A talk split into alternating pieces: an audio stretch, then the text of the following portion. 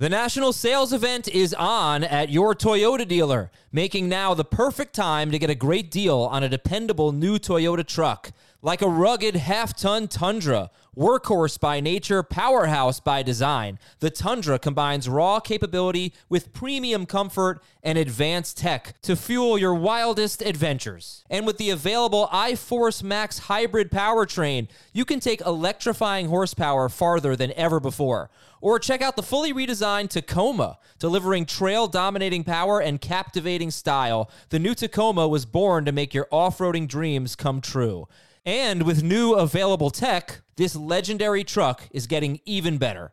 And when you buy a Toyota truck, you buy Toyota dependability, meaning your truck will hold its value long into the future. So visit your local Toyota dealer and check out amazing national sales event deals when you visit buyatoyota.com. Toyota, let's go places.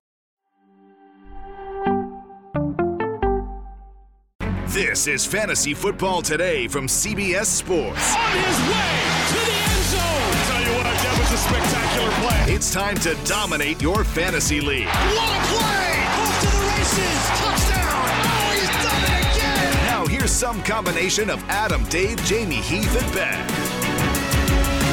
What's up, everybody? Welcome to the Tuesday edition of Fantasy Football Today. Big show today. We're talking about the crazy eight, the eight toughest players to rank. Four from Dave, four from a very special guest. We'll talk about players like Kenny Golladay. Can he be awesome on a new team? Jalen Hurts, a lot of upside, maybe a lot of downside as well if you just looked at his passing numbers from last year. So we will get to all of that. Our special guest today, you already see her if you're watching on YouTube. But if you don't know, you know from the title of the episode. But but anyway, I'll introduce her. Coming to us straight out of the Jennifer Lopez division of the Scott Fishbowl, Lizzie on the block. Liz Loza. And oh. yes, it took thank you for laughing because it took me at least a minute to come up with a nickname uh, in relation to Jennifer. Lo- I had to Google Jennifer Lopez songs just to come up with that. Well, please just don't do me like A Rod did, okay? Um, I am happy to be here. Thank you for having me. And I can't believe you just didn't figure this one out. Let's get loud. Yeah, I yeah. All right, we're gonna get loud. We have a whole hour to get loud with Lizzie on the block. Um, Oh my God. I was gonna do a You're segment. just going to keep repeating it. I was gonna do a segment. You think was, it's enough? I was gonna say if they had your love and ask you if you like these players, but I think it's just that was overkill. Uh, you can follow Liz on Twitter at Liz Loza L O Z A underscore FF. And she is a fantasy football analyst for Yahoo, who is going to be covering the Olympics as well. We're going to ask her about that. She loves her Scott Fishbowl team. Schrager, throw it up on the on the screen. Let's do it. Let's get that Scott Fishbowl lineup up there. I know you love it. What was your toughest decision? Since we're going to be talking about tough players to rank, let's stay on the theme there. What was your toughest decision in your Scott Fishbowl draft? I mean, I'm going to be honest. I really am proud of this Scott Fishbowl squad. I, this is a league that I find crazy making since we're doing a show about crazy making players tough to rank players every year because there's I mean Scott does such an incredible job of changing the scoring system every year that there's no way to gather enough data to actually gain um, a strategic advantage year over year. But I have learned to stop undervaluing quarterbacks. So I went after my guy. It was Kyler Murray at the top. I leaned into tight end premium. George Kittle does have his durability issues. You know, I- I'm going to deal with it, but I also think in we when we look at San Francisco, like he's probably the most quarterback proof, anticipating a change at least midseason between Garoppolo to Trey Lance of these pass catching options. So, and then I took Matthew uh, Stafford at number three. I think I got a little bit wonky around pick 17. I really wanted Rhamondre Stevenson. I thought he was going to fall to me. I had that all queued up, and instead it didn't. I wanted to add some insurance and depth to running back, and so I took Qadree Ollison. I don't love it, but you know, Mike Davis isn't like ultra proven, so I'll take it. But I think that was probably the pick that I was the least confident in or proud of. 17 picks. Dave, you got to really love your team when your 17th round pick is the one that that really gives you fits. And by the way, George Kittle, because I also had the fourth pick. I took Dalvin Cook, you took Kyler Murray. Obviously, for those of you who don't know, completely different leagues. We're not competing against each other, but um, uh, obviously, or else we both, wouldn't both have the fourth pick. To get George Kittle at 209, tremendous value, great stuff. Uh, but Dave, that's a heck of a team she's got there, and I see why round 17 was the first time she really struggled with a pick. She did what I did, which is you waited on receiver, and I Yeah. I would imagine that's what the majority of folks did in uh, in fishbowl. And for anybody that looks at Liz's squad and says, "Oh, she's got Robert Woods and Robbie Anderson and Brandin Cooks and Curtis Samuel and you know a couple of other Gabriel Davis at wide receiver," her wide receivers are just too weak. They're not good enough. I disagree. We've talked about Woods forever on this podcast. We're all expecting him to have a good year. Uh, at least in the case of Anderson and Cooks, there should be a lot of targets. Samuel, we talked about uh, a little bit on Monday show, and I got a feeling we're going to talk about Yeah, him again on this show. But here's the bottom line: that's one of the easiest positions to go and refill, even in a league as deep as Scott Fishbowl's. And if, if you wait to fill that spot, that means you're loaded at all the other positions. And Liz is exactly that. Really, really love the quarterbacks that she's got. She's got Kyler. She's got Matthew Stafford. She's got the Washington handcuff. She's got Fitzpatrick and uh, and Taylor Heinicke. Not a good nickname for Washington's football team, by the way. The Washington handcuffs. No, don't do that. But she handcuffed the quarterback, and it'll be all good. And uh, yeah, it, it's a team that's prepared and should be strong in the fishbowl scoring system. Well, thank you. I appreciate that. I feel like the best and worst thing about the Scott Fishbowl is that ADP does not matter. I know that there are ADP trackers, and Oh, yeah. kudos to the people who figure out that data and can track it. But this is the ultimate get your guy league. So I have flag guys, I have value guys, and I tried to mix them up. That's why when you took Robert Woods, I took Trey Lance. He was my Right. sixth round pick. Got it. Very Yeah, different. Wanted to get my guys. Yep, that makes sense. And and officially, what is your favorite Jennifer Lopez song? I mean, do you expect me to winnow them down immediately like this, just on the spot? There's a buffet, a catalog of options to choose from. Yeah, right. I like that song she does with Ja Rule a lot. I like that one. I don't know that one. Dave, how about you? I like Get Right. Get right. Oh, okay. That's a song. Mm. It is. Okay. All right, great. I guess uh I think Jenny from the block for me. Yeah. All right. Toughest player to rank. So Dave wouldn't commit to giving me one. He gave me a list of four. Just pick one, Dave, that you want to highlight as as a very Well- tough player to rank. Eh, Can we get into the discussion now, or is this just going to be like a preview for the future discussion? It's a preview. 'Cause- Yeah. Because I, I, I want to get into the one that I was going to say, and we'll get into it later. The Steelers receivers. I, I still have a hard time with them, but we'll save that for a little bit later. Let's go with one that we just get out of the way, and it's pretty easy. It's Deshaun Watson. I, I you know, my knee jerk reaction is to not even have him ranked because I'm not sure if he's even going to play this year. But there are uh, rumors. It seems like now, you know, every few days coming out about a team that would be interested if things work out. Uh, the fact that we haven't heard anything lately on the front, maybe maybe there's some sort of settlement that he's working on just so he can play football this year. If you're obviously by August, I would expect to know more about his situation. But let's just say you're drafting now in in late July. I, I think you've got to look at him as somebody that you you take a shot on in the double digit rounds on the on the hope that he ends up playing this year. yeah, he, his ADP is QB like 20 something. He's he's basically not being drafted. Uh QB, where is it? 20, I don't know. Who cares? It's it's if it's not Sorry, 15, it- 28. QB 28. That's that's Right. ridiculous. I couldn't believe I it. mean, okay, fine. Maybe it's not ridiculous because there's, like I said, a chance that he doesn't end up playing this year. But I, I think the risk reward with taking him with a late pick is pretty obvious at this point. Yeah. Where if you're getting him in round eleven, oh boo hoo hoo, you're missing out on Parris Campbell or a, a DST maybe Mhm. if you're if you're inclined to take a DST that early. Liz, when it's a you very, could have oh, sorry, a Dave. possible top five fantasy quarterback. Yeah, Liz, it's a very tough call, I think, in a two quarterback league when you don't really have that luxury of wasting Mm-hmm. roster Right. spots. So wh- when would you take Watson there? in a two QB league. So I don't have him ranked. Actually, I just refreshed my quarterback rankings. Well, I think it was Thursday or Friday, so pretty recently, and I took him out of my rankings. Dave's right that there is news and it's a constantly evolving situation, but I don't think I'm. I understand what Dave is saying about the potential value, and I think in a single quarterback league, that might be better. But in two QB, I would rather, as I did, uh, add one of the backups to one of these offenses that I assume is going to be good. Whether it's Trey, like reaching for somebody like Trey Lance, which is a different conversation, or grabbing Taylor Heinicke and attaching um, and and adding some insurance to the quarterback position in Washington, because I expect the Washington football team, frankly, to win the division, beating the odds that they currently have behind the Dallas Cowboys. So I, I think I would more lean more in that direction than bother with the carnival surrounding Watson. I'm going to look up what the ADP was for him in the fishbowl Right. That's a good because one. I, I guarantee it wasn't the 28th quarterback off the board. So let me just ask you guys this.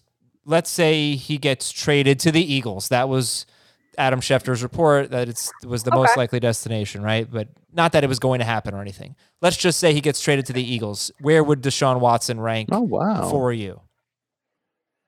Uh, if he got traded to the Eagles and they and he was cleared to start this year, Mhm. he wouldn't be any lower than sixth. Well, where do you have Hurts? Because if we're talking about hard to rank players, I mean, Jalen Hurts is leading my list. And I think Hmm. the reason you're prioritizing Watson is for a lot of the reasons that Hurts is hard to, to rank. Hold up, Adam. When you said that Deshaun Watson was QB 28, were you looking at NFFC? Yeah. He's QB 28 in fishbowl too. No way. He really ended up being that far down. So he's behind Fitzpatrick, Daniel Jones, Zach Wilson, Sam Darnold. Uh, he went anywhere from 108th overall to 163rd overall. Uh, somebody took him 23rd overall in one league, No and he fell as far as 176th. But his average draft position ended up being 109 as QB 28 off the board. So that tells me that I'm probably in the minority by having him ranked, period.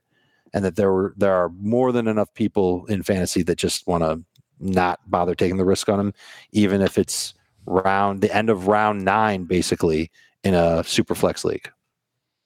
Okay, so let's get so let's get into Jalen Hurts then, Liz, as he's QB ten right now, Yeah. just after Tom Brady and Aaron Rodgers, just before Matthew Stafford and Ryan Tannehill. So uh, in a very good group of quarterbacks there, Jalen Hurts was on pace for more than a thousand rushing yards last year when he started, and that's obviously I mean that's a huge appeal. But wh- why is he so tough for you to rank? Well, it's multi pronged. So you mentioned the rushing upside, and that's why I'm keeping him inside my top 12. I think I'm probably a little lower than, than the consensus, but still around that QB 10 to 12 range. I mean, at his ceiling, he's a top five option, right? That's Lamar Jackson numbers. Like that, there's that's where he is. But at his floor, which Dave, like I think mildly alluded to, he gets benched mid-season. And there's not a lot of pro tape available on him. So we're not quite sure what his capacity as a passer is going to be, but we do know he managed a 59.2% true completion percentage last year. My question is about the play caller here in Nick Sirianni. I mean, yes, he's been in the league forever since let's let's give him 2010 with the Chiefs and then but is the only quarterbacks that he has been with have been Matt Cassel and Philip Rivers, and neither of those quarterbacks scream rushing upside to me. And Sirianni himself has reported to the media and said that he's like unsure if he wants to change things or how much he's going to cater his scheme to Hurts's skill set, which is very obvious. Now, could it be coach speaking? Could it be trying to, you know, wave us off the scent? Sure, probably. But is this a guy who's able to do that given his previous history? I mean, I don't know if this guy doesn't go, if Sirianni doesn't go RPO heavy, I don't know how successful Jalen Hurts is going to be. And when you look at that defense and how green it is and how much of it turned over last season, Hurts is going to have to throw the dang ball. And if he does and who's he going to throw it to? Yes, a reunite a reunion with Devonta Smith sounds great, but this is still like a historically slim receiver who's done historical things otherwise, but there are plenty of question marks there. I'm not sure that the pass catchers here, he's not, you know, it's not Nuke Hopkins or Michael Thomas that's going to be lifting him and drawing him. It's a really young squad. And so the variance between what he could do and what he might do is very large, which makes him difficult for me to place. And officially, The other thing about it is that he, officially, where do you guys both might- have him? Where do you guys both have him ranked? I'm sorry, Liz, I think I have him 11. Let Okay. me double check. Dave. and I've got him higher than that. I've got Hurts a little bit higher than that. I'm willing to put him Uh, top 10 for sure. I have him at nine, Nine. Okay. as we speak today. And there have been times where I've thought about putting him ahead of Aaron Rodgers, which really sounds ridiculous on the surface. You know, guy who's going to the Hall of Fame was just the league MVP last year and has been a fantasy staple for so long.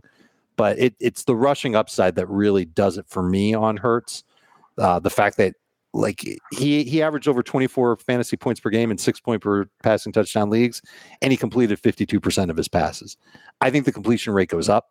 I think that the offense will be. I, I, I think Sirianni will tailor the offense to Hurts because if he doesn't, uh, he, he's going to look really dumb, and it's going to be a bad first year, and he's just setting him up to himself up to fail. I mean, well, the ride does not seem point. to look. He does not seem to care about how he looks, given all of his press conferences. That's number true. His one. press conferences, he he, it's almost like a sitcom, right, Liz? Like you don't- you you can't believe that this guy is is a head coach in the National Football League because he's so. Uh, I I don't know if all over the place is is the right way to put it, but um, it's different. It's definitely refreshing, but he knows his football, and I. I, I do believe that he will help the passing game at bare minimum. I think the offensive line being healthy is also going to be a big plus for Jalen Hurts. He did not have a very healthy offensive line late last season. He'll have a little bit better protection. I think that'll help him throw a little bit better. Um, and and th- what I remember watching him when he played in college was very hot and cold. Sometimes he'd sit in the pocket and he'd throw a dime. Sometimes he would there'd be no one near him and he'd run out of the pocket to gain like five yards. So there, there, he definitely has some room to improve, but it's that rushing that that that's such a key for fantasy. If you're in a league where it's a point for every ten yards, he's going to help you there. And I'm trying I mean, to get that's that's fantasy why team. he's in my he's a QB one, right? Like I actually I have him QB ten, so we're not that far apart. But like, am I drafting him ahead of Tom Brady? A lot of that depends on roster construction and you know Sure. what falls to me. But he is not the floor option. And are you wanting to have a quarterback? Also, if the Eagles, if there are rumors that Schefty is reporting that the Eagles are even interested in Watson, that tells me that the buy-in on Hurts isn't as solid as maybe we thought. unless it's something like they, they want Watson, but they know that he's not going to be available to play for them for a portion of this year, maybe all of this year, and they're willing to wait, and then they'll have Hurts. And if Hurts does well, then they've got a trade chip. They can move Hurts in a trade. And if not, then you know Hurts becomes the backup and Deshaun becomes the starter. It could work out that way too. But I think once they traded Wentz and then not drafted a quarterback, I think that kind of showed their main intention that they're going to go into this year with Hurts as their quarterback. Mm-hmm. Yeah, I, and I think whenever you have a quarterback like this, to me, it's it's just a much easy. Everything is a much easier decision in a one QB league uh, because you take them and there's uh, there are backup plans. I reference this a Yeah, lot. but- easy backup plans, right? Yeah, the one league that I that we've done so far, you know, I know you're probably in more than one league. I'm only in one that we are actually playing out. So uh, I took her, I took Hurts, and then I drafted Aaron Rodgers. like three rounds later, you have to know who you're drafting with. Um, he Aaron Rodgers currently has an ADP two picks higher than Jalen Hurts, but you know, if you are not comfortable with Hurts, that's an eighth round pick for you. Take Tannehill in the next round. You know, if you take quarterbacks in rounds eight and nine, I think Heath disagreed with that. But I, I'd be okay with that personally if I my first seven picks were on non quarterbacks. If I took Hurts for the upside and then I said, all right, I'll take Tannehill or I'll take Stafford or something or Burrow. I'd rather Exactly. Burrow. I'm fine with that in rounds eight and nine, eight and ten, something like that. Um, all right, but uh, what's the so Liz for you? Is it Brady or Hurts? I have them back to back nine and ten. Hurts ten. Okay, and Dave, you have Hurts ahead of Brady, right? I do. They're back to back for me. Hurts nine, Brady ten. Gotcha. We are going to be live Tuesday night. That's tonight uh, at 7 p.m. Eastern on youtube.com slash fantasy football today. We're doing a mock draft and we're also giving away a spot in our next mock draft. So again, join us on our YouTube channel, 7 p.m. as we mock with Steph Smalls, Tara Roberts, and Samantha Praviti. And we'll be giving away a spot in our next mock, mock draft so you can draft against our experts. Hit the subscribe button on youtube.com slash fantasy football today, and we will see you tonight, 7 p.m. Eastern. So covering the Olympics, Liz. Cool. I I am. Yes. Thank you. Not from Tokyo. I'm doing it remotely, which means I'm going to be reliving some college days via my sleeping schedule because I'm working Pacific time. This is uh, 6 p.m. to 2 a.m. Some shifts, and then some shifts 2 a.m. to 10 a.m. So we'll see what I, I'm sure there'll be some late night social media posting that I may end up regretting. What's the But- time difference? between here, between LA and Tokyo, I don't know. Okay, but so you're going to be. So are you going to be covering the live the events or or the events that air in prime time in America but have already happened in Japan that we're not supposed to I know the results of? I will be covering the Olympics in real time. Okay, okay, that's great. Do you have a specialty sport or just just whatever? Um, well, I do in the Winter Olympics have a specialty sports, uh, but this um, this particular Olympics, my focus are women's gymnastics and volleyball. I was on the volleyball team. I was like the the worst setter for someone who is five two, which is why I didn't make varsity. or, or the Olympics, I might add, Liz. You didn't make that team either. Um, That's cool. I actually did play by play in college, and volleyball was by far the hardest Fun. sport. The hard to do play by play, impossible. It's just like so fast, uh, but fun. Yeah, it was it was a challenge. Um, so how are how are we gonna do? USA, we're gonna win the win the medal count. I mean, if you were tracking the alerts, I don't know how many people were going to have ended uh, going Yeah. actually, because whether anyone wants to talk, I mean, everybody may be tired of talking about COVID. And I think this is going to factor into fantasy and sports betting as well. COVID 19 remains a factor, and we are seeing numerous players not Coco Gauff, that's a big Yeah. name, not traveling to Tokyo because she tested positive. So uh, there's another woman who is just uh, on the three and three, the three three on three basketball squad that's new to the Olympics this year, not traveling. Katie, I want to say Somerville or something like that. Uh, she's not traveling um, and can't compete. So this is very covering the lead up to the Olympics and the I believe the opening ceremonies are on Friday. Reminds me a lot of what we all did last summer heading Mhm. into the NFL season. Yeah, and I know a gymnast too also got COVID. So that's really I just feel so bad for these people. They train so long, they get on the team and then they can't go, and that just stinks. So good luck to uh, all the Olympians. I'll be watching. I love it. And good luck to you covering the Olympics, Liz. And let's get back to fantasy football here. Saquon Barkley. Not a lot of news today, but Saquon Barkley just didn't really give a timetable. He's just kind of playing coy. Um, we don't have to talk about his his knee or anything, but do you feel comfortable with him as a first round pick, Liz? And I guess we will end up talking about his knee. And where, where do you have him ranked, Saquon Barkley? Uh, so I have him just outside of my, I believe, top five. I think I have him RB6, a little bit lower on him, but here's why. I, every year, starting last season, actually, started doing this rest versus rust series with the help of a, he is my RB6, with the help of an orthopedic surgeon and the team doctor at the University of Southern California. And well, I wanted to dig in more to like these injury things and also how like uh, the COVID issue of not practicing and being on and off could like affect them. And in very deeply, I mean, I wrote 1,500 words on Saquon Barkley, so it is a deep dive. Um, I'm more nervous than people. I think everyone's like, oh, we've seen elite athletes like Adrian Peterson is the test is the test case that everyone wants to cite. And obviously, these IG videos that he's posting with his quads are just incredible. And so it's a foregone conclusion that he is totally back, except his schedule is rough to open the season. He is facing Denver, Washington, and New Orleans. Last year, the football team and the Saints allowed the fourth and fifth fewest fantasy points to opposing running backs, respectively. Obviously, the Broncos were missing a Q. Uh, a key difference maker that will be back this year, so and contributing. So, I think that Saquon himself is going to want to ease in. And I think that the front office, you know, Gettleman has to like justify this early, early draft capital spent on Barkley and whether it was worth it given the market surrounding the position. And if he, you, you just can't throw him back. Like you need to ease him in and you need to get him like used to feeling contact. These videos that he's posting are great, but there's no contact. He's not wearing pads.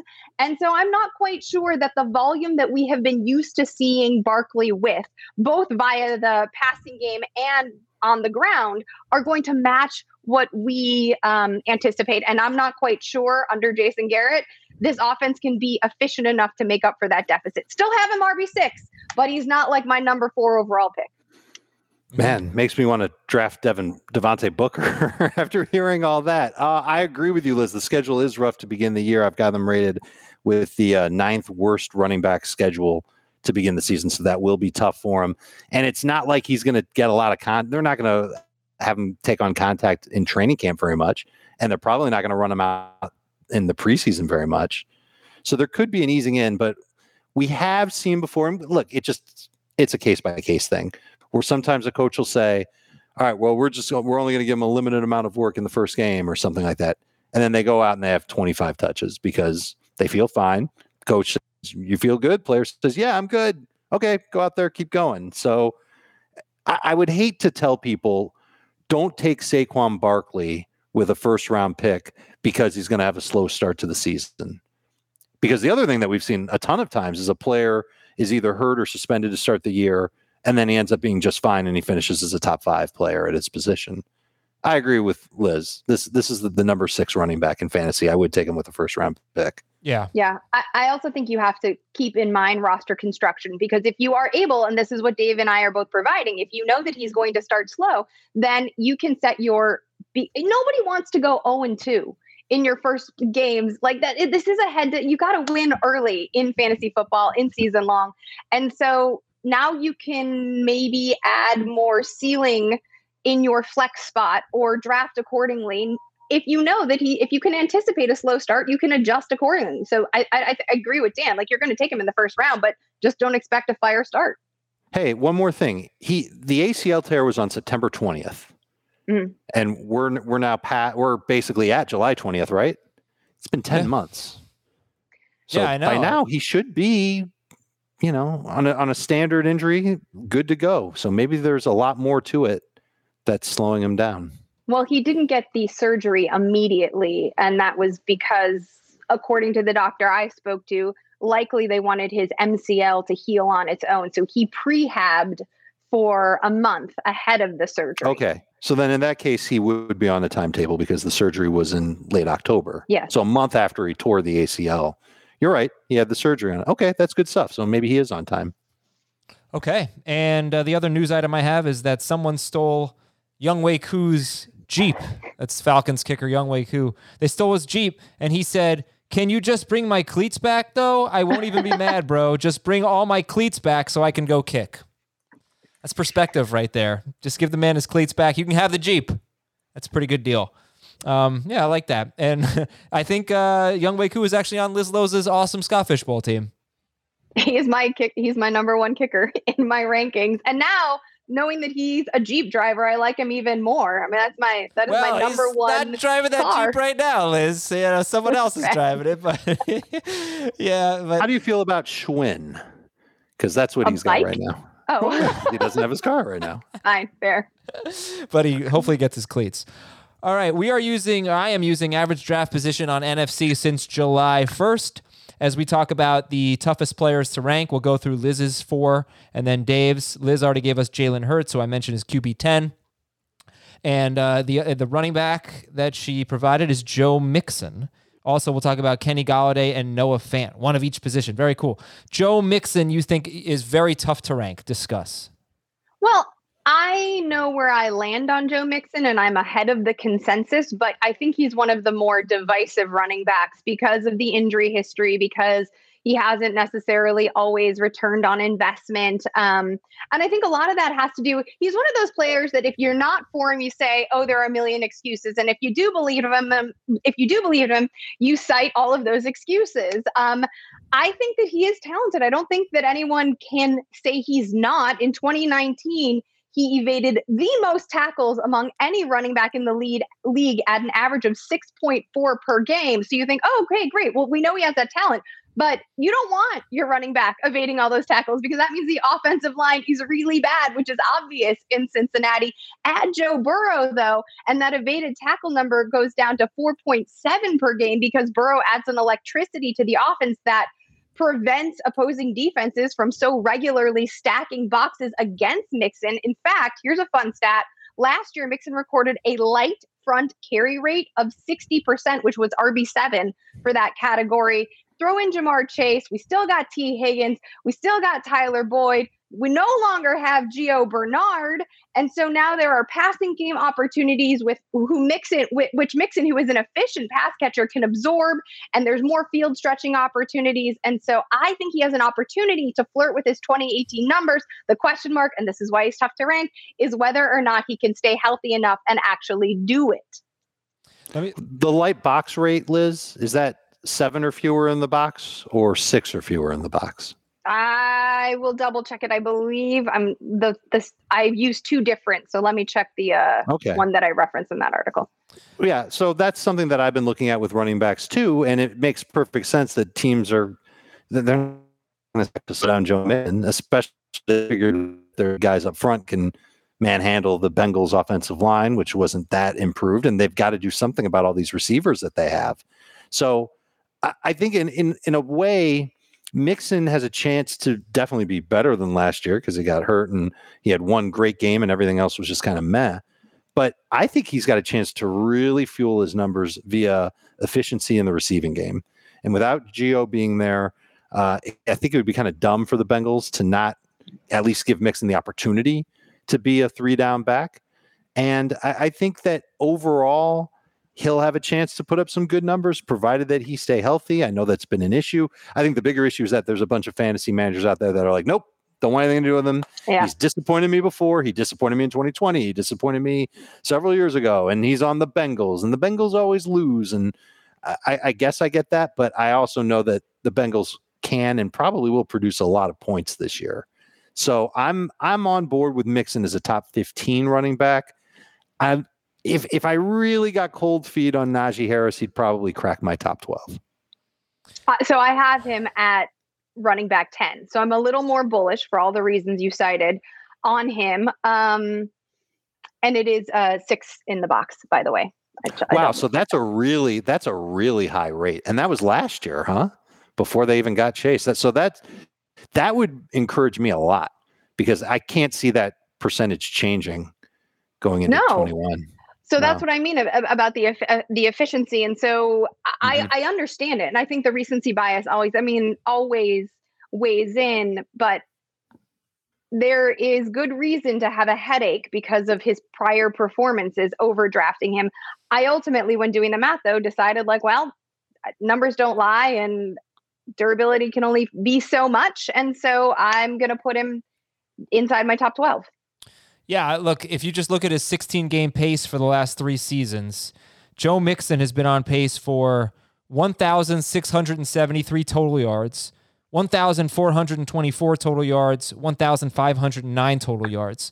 Last year was deceiving because there was one game with just a huge, you know, huge game against Jaguars. But also, as as kind of bad as he was as a rusher in some of those other games, he still was very involved in the passing game. They kind of phased Gio out. And uh, in PPR, you know, he still had respectable games. But if he's more consistent, I mean, this is a guy, just the raw numbers, he's been on pace for more than 1,400 total yards three seasons in a row. Per game, he's been a top 12 running back two of the last three seasons. Really, why he hasn't been incredible as as a fantasy option, he hasn't had a, an outlier touchdown season. Now, he's been on pace for usually mm. around 10, 11 total touchdowns, something like that you figure there's there's definitely a chance for a lot. Of, nobody's taking him off the field in the goal line, and the offense could be the best that's been in a very long time. So it might come down to that. And what I find crazy, we're talking here about where you have him in the rankings in ADP on NFFC. He's 19th overall, and he's RB 14, and he's after Antonio Gibson. And Dave, we're gonna do FFT in five after this, and I'm gonna pick a few players that I think are tough to rank. Sure. And Antonio Gibson is gives me headaches, but there is no chance in hell I would ever take him over Joe Mixon. I cannot understand that. I, I can't see a justification for that. And that's what ADP says. Three picks ahead of Joe Mixon, in fact. Only one running back uh, spot ahead of him. But yeah. I, I, that just boggles my mind. I, am with you on that one. I've got Mixon actually one spot ahead of Gibson. So if I was forced with that decision, I would take Mixon over Gibson. And I think it would be because of the workload that is expected – and uh, I think that's pretty much it. The thing that really does bother me when it gets to Mixon is be- because he's never had that outlier touchdown year, he's never been fully consistent. In 2018, for example, he he got you 15 or more PPR points in half of his 14 games, and that's like the best rate that he's given you over the last three seasons. Doesn't he'll he'll give you some smash weeks, no doubt, but doing it every week, yeah, he hasn't really done that in the last three years. All right, you know what's a tough call? I think Liz is is Joe Mixon or Stefon Diggs and DeAndre Hopkins. You know, what do you what decision do you make there? So whether or not you're going to draft receiver. Yeah, I mean, I think I'm probably going to take Joe Mixon, and maybe this is old school thinking, but we talked admittedly about the the fishbowl. There is such an amazing glut of wide receiver three options, all of whom could hit. And I trust my analysis and my gut enough to know which of those guys I can hit on in those sandwich rounds of a draft that can propel me to make up any difference. But at running back, it just gets lean real fast. So I think I would probably, I mean, I'm higher on Nuke than a lot of people because of the old man narrative attached to him now. But I, I think I would lean more towards Mixon because of the scarcity at the position. I'm going to do a Twitter poll and see who people are taking in half PPR, Mixon or Antonio Gibson. I, I want to see how how out of touch I am, if I am. Um, I think you um, should do a second one with uh, Mixon or a receiver not named Tyreek slash Davante. Yeah. Well, what if I just did one Twitter poll? Who are you taking in half PPR? Joe Mixon, Antonio Gibson, Stefon Diggs. Does that work? I don't know if we'll get a real barometer that way on Mixon. Right. And I think that's right. what we're looking for is a yeah. referendum on Joe Mixon from the public. Okay. Then I will do two separate Twitter polls. Jeez, Dave. That's like 10 seconds of time. Can you do more work. Uh, all right, listen, uh, pr- quick promotion here. We've been talking about the Scott Fish Bowl. Scott Fish is the man. He has generously offered up spots to play against our experts in next year's Scott Fish Bowl. Coveted spots in the Scott Fish Bowl. In August, we're going to put those spots up for auction for St. Jude. So you'll be able to bid on a spot in leagues against each of our experts, and 100% of the proceeds are going to St. Jude. So just be on the lookout for it. We're raising a ton of money this fall. Um, be a part of it, and you could even be in the Scott Fish Bowl next year. I want to talk about Kenny Golladay. He's wide receiver 27, and his ADP in NFFC is fascinating, Liz.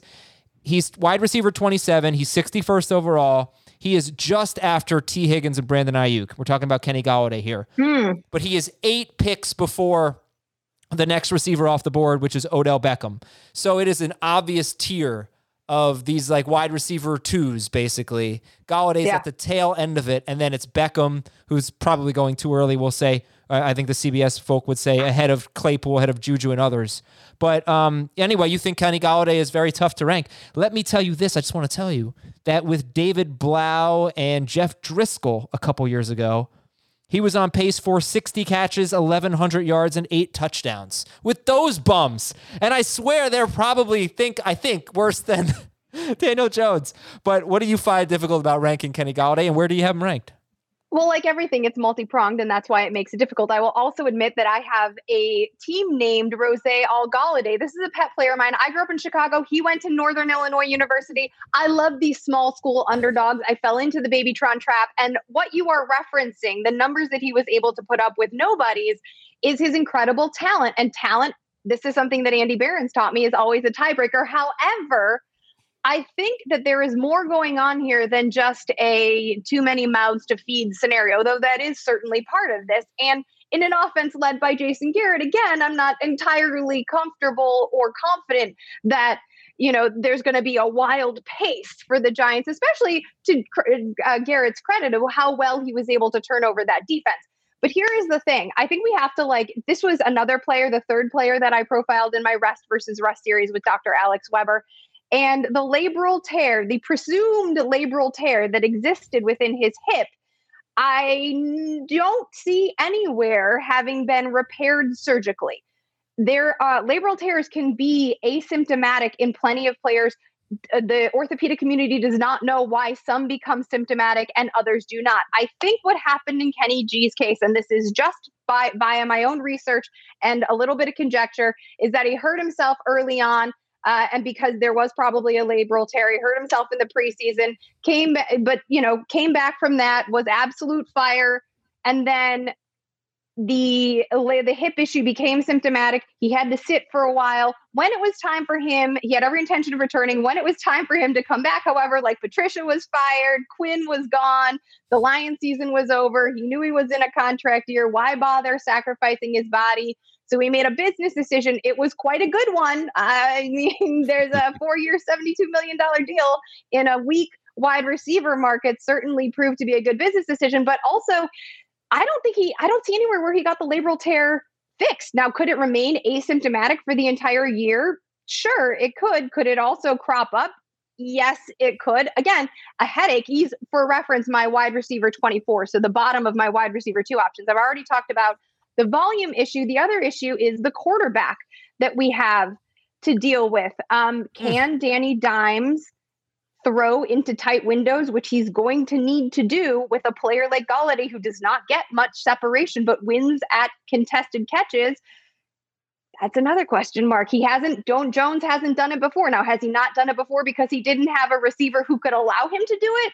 Again, another question mark. All of these things make it difficult to be confident about where to put Kenny Golladay, even though we know he has this supreme talent. It's about the puzzle pieces all melding together. When I fold in the potential of like him missing more time, especially in an extended season, now that we have 17 games and soft tissue issues becoming being wildly unpredictable, I have him at the bottom of my wide receiver two options. He's not even a wide receiver two for me. All right, so he's he's he is a he is a number one. No, I'm just kidding. He's a he's a high end flex. Uh, well, what is he? What, do you have the number? I got him 27th. Oh, that's exactly and, where he's being drafted. Well, then look at me being square. But I, I, like that he's top 10 in consistency each of the last two seasons. Uh, we're always looking for 15 PPR points per game from our receivers. He's given you at least 14 PPR, four of five last year, 10 of 16 in 2019, uh, eight of 15 with 14 plus in 2018. You wish it was that little extra point higher, but I guess you could live with it if it was 14. Uh, I hated the way that the Giants offense operated last year. There wasn't a receiver. Th- this has nothing to do with Kenny, but they, they didn't have a thousand yard receiver. They didn't have three touchdowns. Uh, I like going back and looking at Jason Garrett's track record with receivers and how he likes having that number one outside threat when he called plays in Dallas. We talked about this on Monday's podcast. Five of six seasons, a guy had a thousand yards and or eight touchdowns. The two the two, the seasons where he didn't have a thousand yard receiver, he had two with eight fifty. The year he didn't have a receiver with eight touchdowns, he had two with six touchdowns. I'm just wondering if that's not enough for Golladay. Like if you're drafting Golladay, you have to look at him and say, okay, his ceiling might be around a thousand to eleven hundred yards and six to eight touchdowns. And if you if you appropriate those numbers to him, I think you just view him as a high end flex, especially if the hip does continue to be a problem for him. Yeah, I think I think Dave is hitting on something. I mean, I you mentioned though that he has been consistent. Those are overall numbers. He finished 2019 the wide receiver 5 overall, but he's always been highly varied because he doesn't he's never had a ton of volume. He's just had a ton of high high value targets. He averaged 13.6 fantasy points per contest um, in that same 2019 year, which was wide receiver nine. So wide receiver nine per week, wide receiver five overall, again, because of the high value opportunities. And I have him projected. I think it's interesting that you said his ceiling was about a thousand yards. I have him for 985, seven touchdowns, and 10 white knuckles. That's exactly right in that range that I gave you. So I, I, I, like that projection a lot, and I think that's how people should uh, remember those numbers when you go to draft Golladay, mm-hmm. and make yeah. sure you're not leaving a receiver on the board that's got like 1,200 yard, nine or ten touchdown potential. Yeah, upside's going to be a problem for him, but I think I do think there's a high floor for him because he has really not had good quarterback play in his career because 2018 was his first good year. It was a thousand yard season, 1,063 yards in 15 games. So, so like 1,100 yard pace. And Matthew Stafford had a broken back and didn't even throw for 3,800 yards. It was one of his worst years. Stafford was terrible. Then 2019, Stafford missed half the season. And then last year, Golladay played four games, and he was very good in those four games. Uh, so I, I think, actually, believe it or not, Daniel Jones can be as good as what he's as is what Golladay has actually played with because he just hasn't really played with peak Stafford all that much.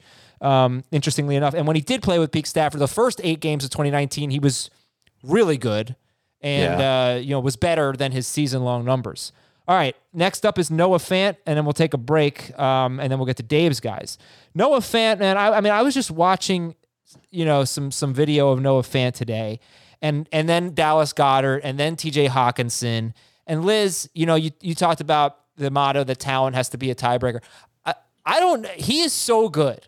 You know, and this it's so frustrating. He's so fast. I don't know who the fastest tight end in football is, but he's got to be up there. Maybe it's Waller. I, I don't. I, I, I, know it could be Kelce. maybe I'm just an idiot for not saying it's him, but but I think I think he ran a four five forty. He's a tight end. He, he's so good. Yeah, and he is tough to rank for sure. Um, He's tight end eight in ADP right now, late round eight pick, 14 picks after Dallas, Goedert, six picks before Logan Thomas. So I think Fant is definitely going to fall into the, the Goedert Fant group in your drafts. But, you know, do you, do you just struggle with the talent versus opportunity and targets and offense thing that we're all struggling with with Fant?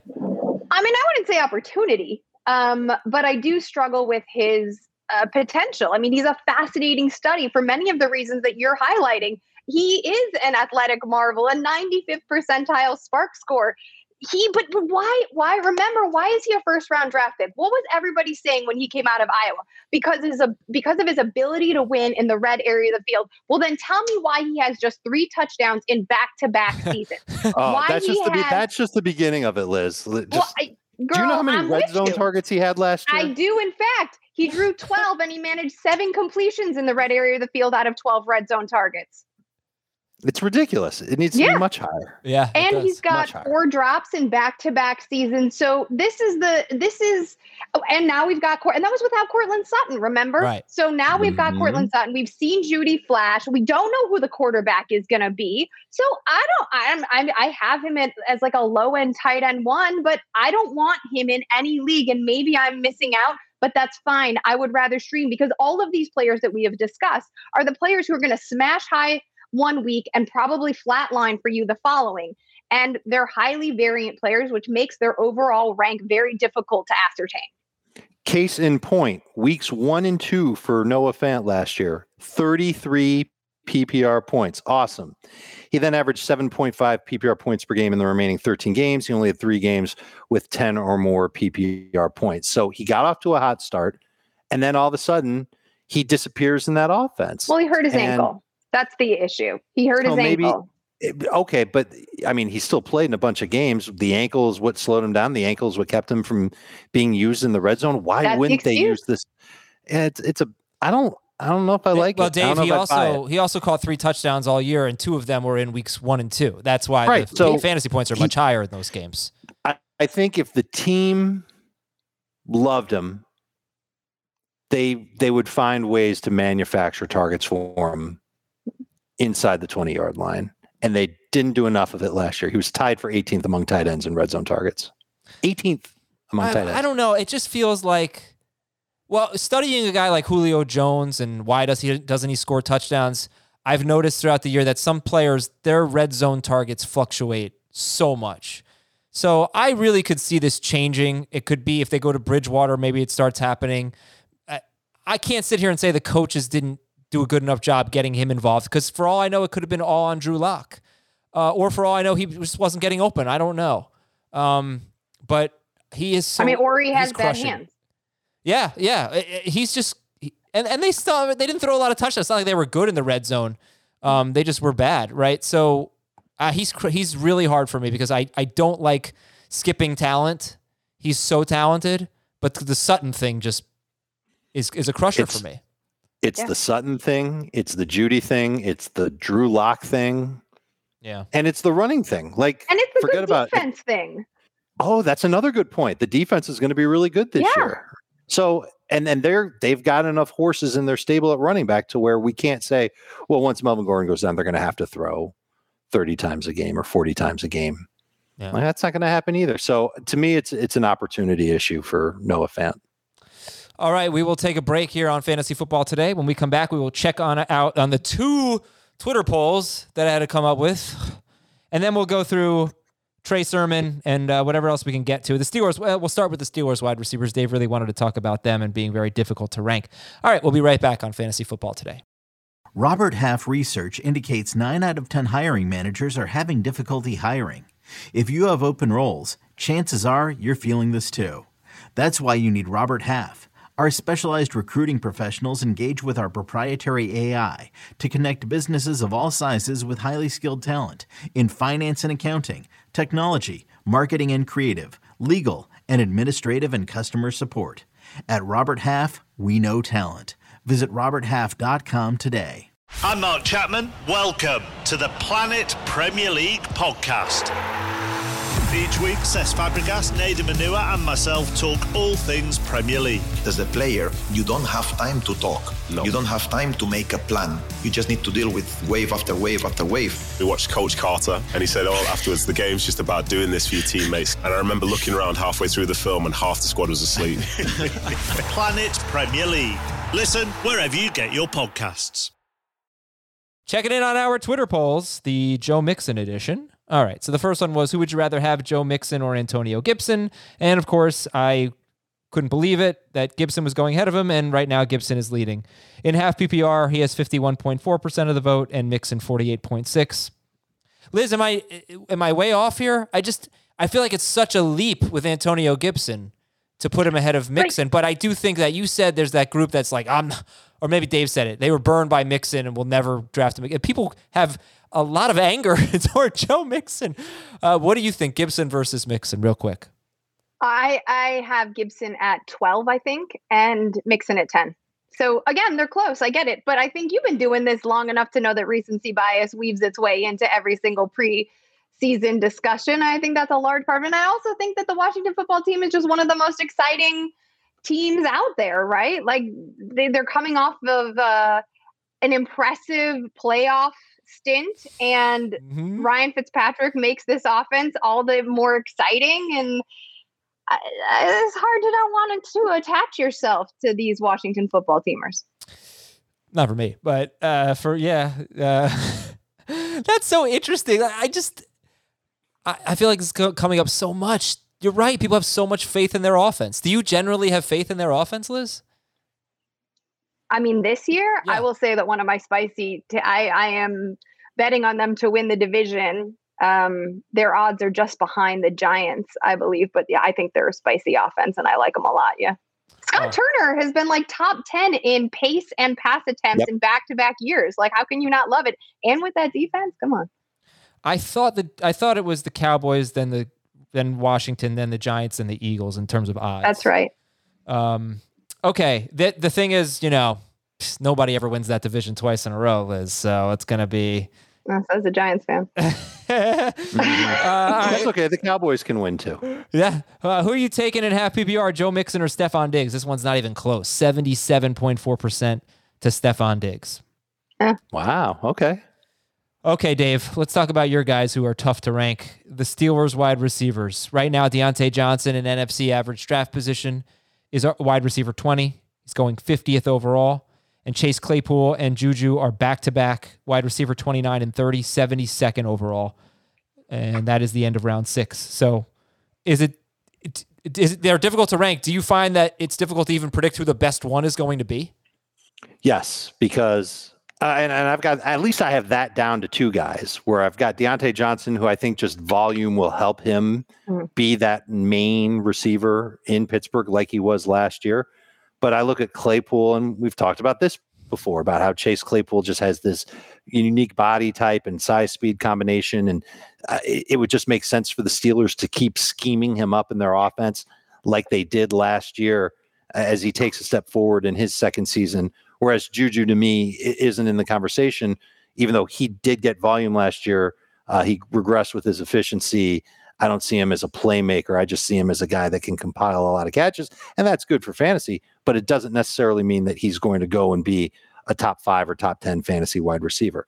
So what I've done with this offense, because I'm I'm trying to get a beat on them too, and I've spent a lot of time on the Steelers this offseason. I did my research on Matt Canada. He's their new offensive coordinator. He called a lot of plays in college. He uses a lot of pre-snap motion to clue the quarterback in on what type of a defense he's going to have. He loves play action. He loves quick throws. We know the Steelers did a ton of quick throwing yeah. last year, and he really preaches completions and high yards after catch. So he wants those yards after catch to be there. It's it's kind of like a, a quicker paced version of a West Coast offense when it comes to the passing game. Roethlisberger on play action last year. Um, his completion rate was under 70% adjusted. It was 40th best. Uh, he had one touchdown on play action, according to Pro Football Focus. Getting rid of the ball in under two and a half seconds. He had 26 touchdowns, four interceptions, 80.8% adjusted completion rate, but an average depth of throw of 5.5 yards. 73% of all of his throws were under two and a half seconds. Who does this benefit in the offense? I think it benefits Johnson. And I think it benefits Juju in terms of, again, their volume. But I, I just can't shake Claypool and the talent that he's got and the fact that when defenses do decide to play man against the Steelers, they're not going to have anybody there to to combat Claypool. And I think he can be a bigger game wrecker in the red zone. And I think that he's got a chance to really be uh, the most improved receiver in the Steelers offense. But there's one more thing on top of all that. And this is a Steelers team that ran the ball 20.1 times per game with their running backs in 2020. It was the 10th lowest in football. Their quarterbacks averaged 41 attempts per game. That was the highest in the league by 1.1 attempts per game. That was Dallas. Those numbers are going to flip. So Roethlisberger isn't going to throw as much. Najee's there. He's going to run more. And it, it makes me wonder what it's going to do to the target share for all three of these guys. And it makes me wonder how many of them can really finish as top 20 options by the time the season ends? And how many of them can realistically even be top 30 options if Roethlisberger's throwing less and if he's not getting consistent playmaking after the catch from all three of these guys? So I struggle with them. Yeah, it's tough. Liz, do you think that Diontae Johnson should be 20 picks ahead of Claypool and Juju? I do think that Diontae Johnson has the best breakout appeal of all of these. Um, I think his skill set is the most varied enough. I like what Dave was saying because I think Juju is like this wide receiver three because of volume. But when you fold in Najee Harris, who, by the way, has plus 600 odds to win rookie of the year, I will take those odds They're delicious. Mm. Um, I, I, and it doesn't like Matt Canada can want to try to get the ball out as quickly as possible. He's going to have to because of his quarterback. And my only fear about Claypool, and I, I hear what you're saying, Dave, and honestly, Johnson is like Johnson had all these drops not because he has bad hands, but because the timing with Roethlisberger wasn't good enough because Ro- Roethlisberger's shoulder wasn't strong enough, I think, to connect. And so for that reason, I think that Juju is this like not at all sexy, very, very floor play. But if previously we talked about these, you know, high variance players, you're not going to get that, I think, as much from Juju. You know, you can probably rely on this is not something sexy, but you can probably re- rely on like, you know, tight end six numbers from him week in and week out. Ooh. Wow. Move him up in the draft board. tight end right. six. All He's right. moving up my tight end rankings as we speak. All right. Well, uh, as I was doing what, I, how many like catches and yards, I was like, well, that's kind of what I would like, like out of my like second tier of tight end. So uh, who do you like better, Claypool or Juju? Uh, I I mean, I'm going to be a moon shooter and go with Claypool. Yeah. Yeah. Okay. Uh, the one other nice thing about Claypool is whether he went up against man coverage or zone coverage last year, he averaged over five yards after catch, uh, yards after contact per catch. That was a good, yeah. That was a good. And that's one of the, that's one of the things that Canada's looking for.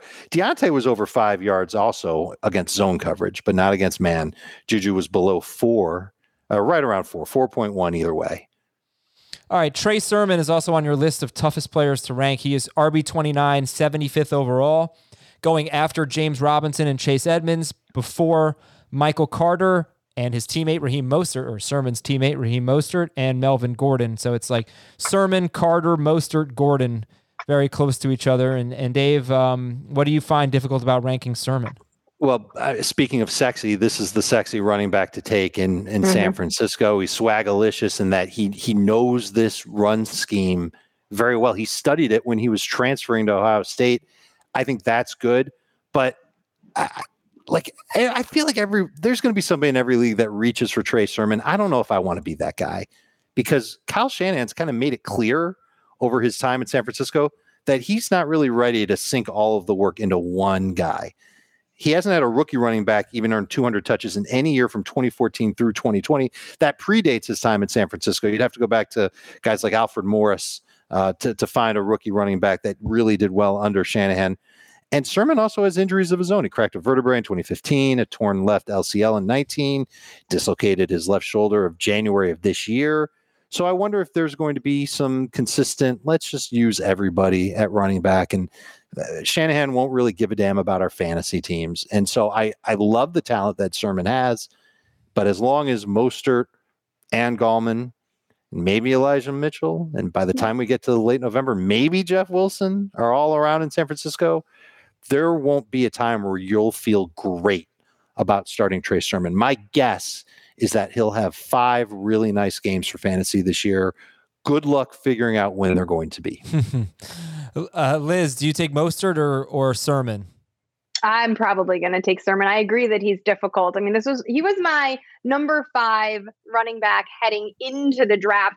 I will say the the because San Francisco made a deal with the Rams, and you know, obviously McVay and Shanahan have a familiarity with one another.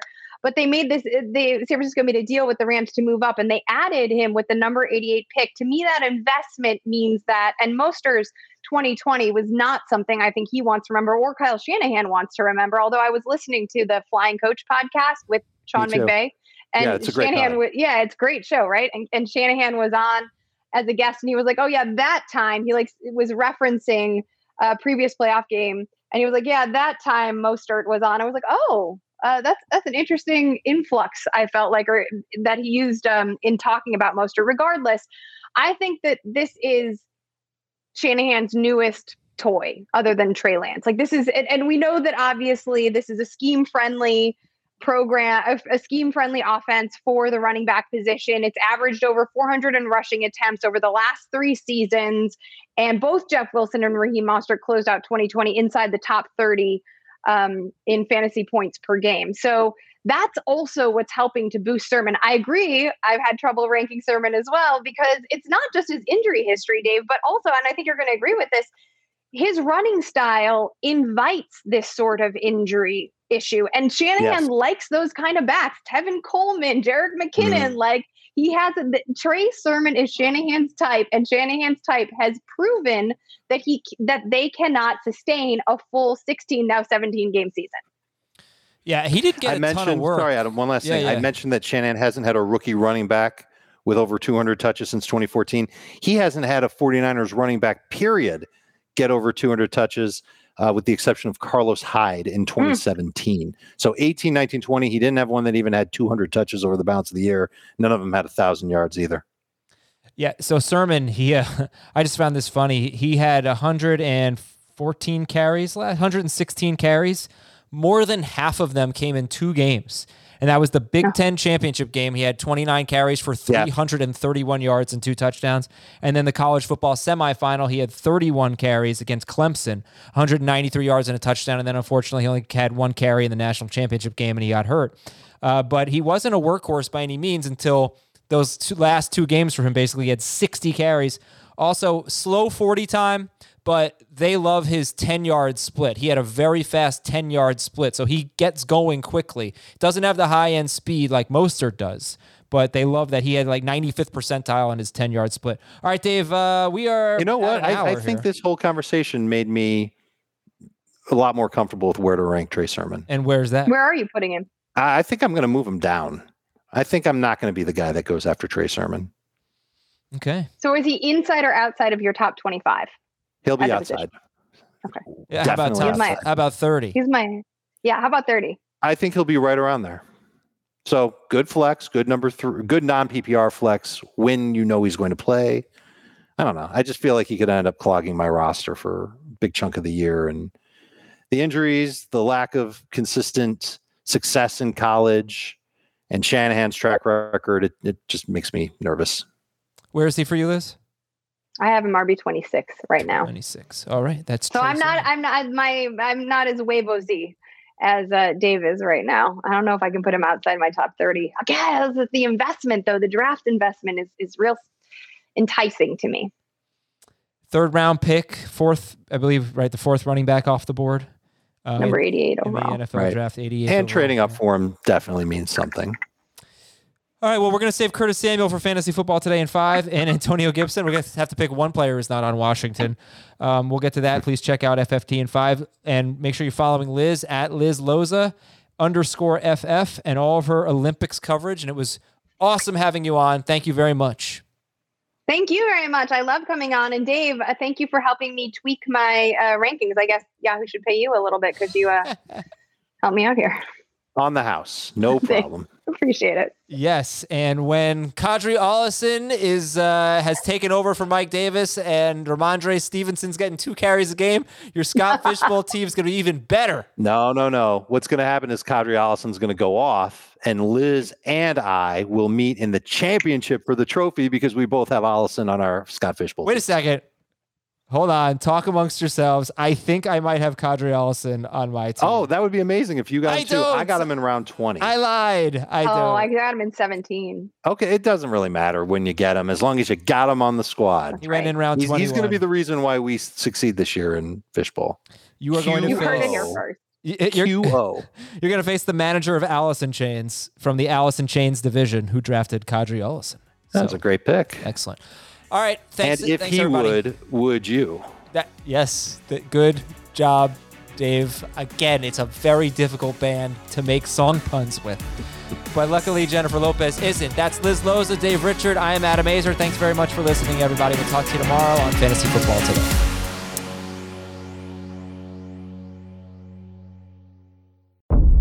You deserve the truth. The enemy is at our gates. The fight for humanity I look at your faces. I do not see defeat. No! And I do not see surrender. is far from over. You will not make that stand alone. We have something the enemy does not. We have heroes. Halo. New season now streaming exclusively on Paramount Plus.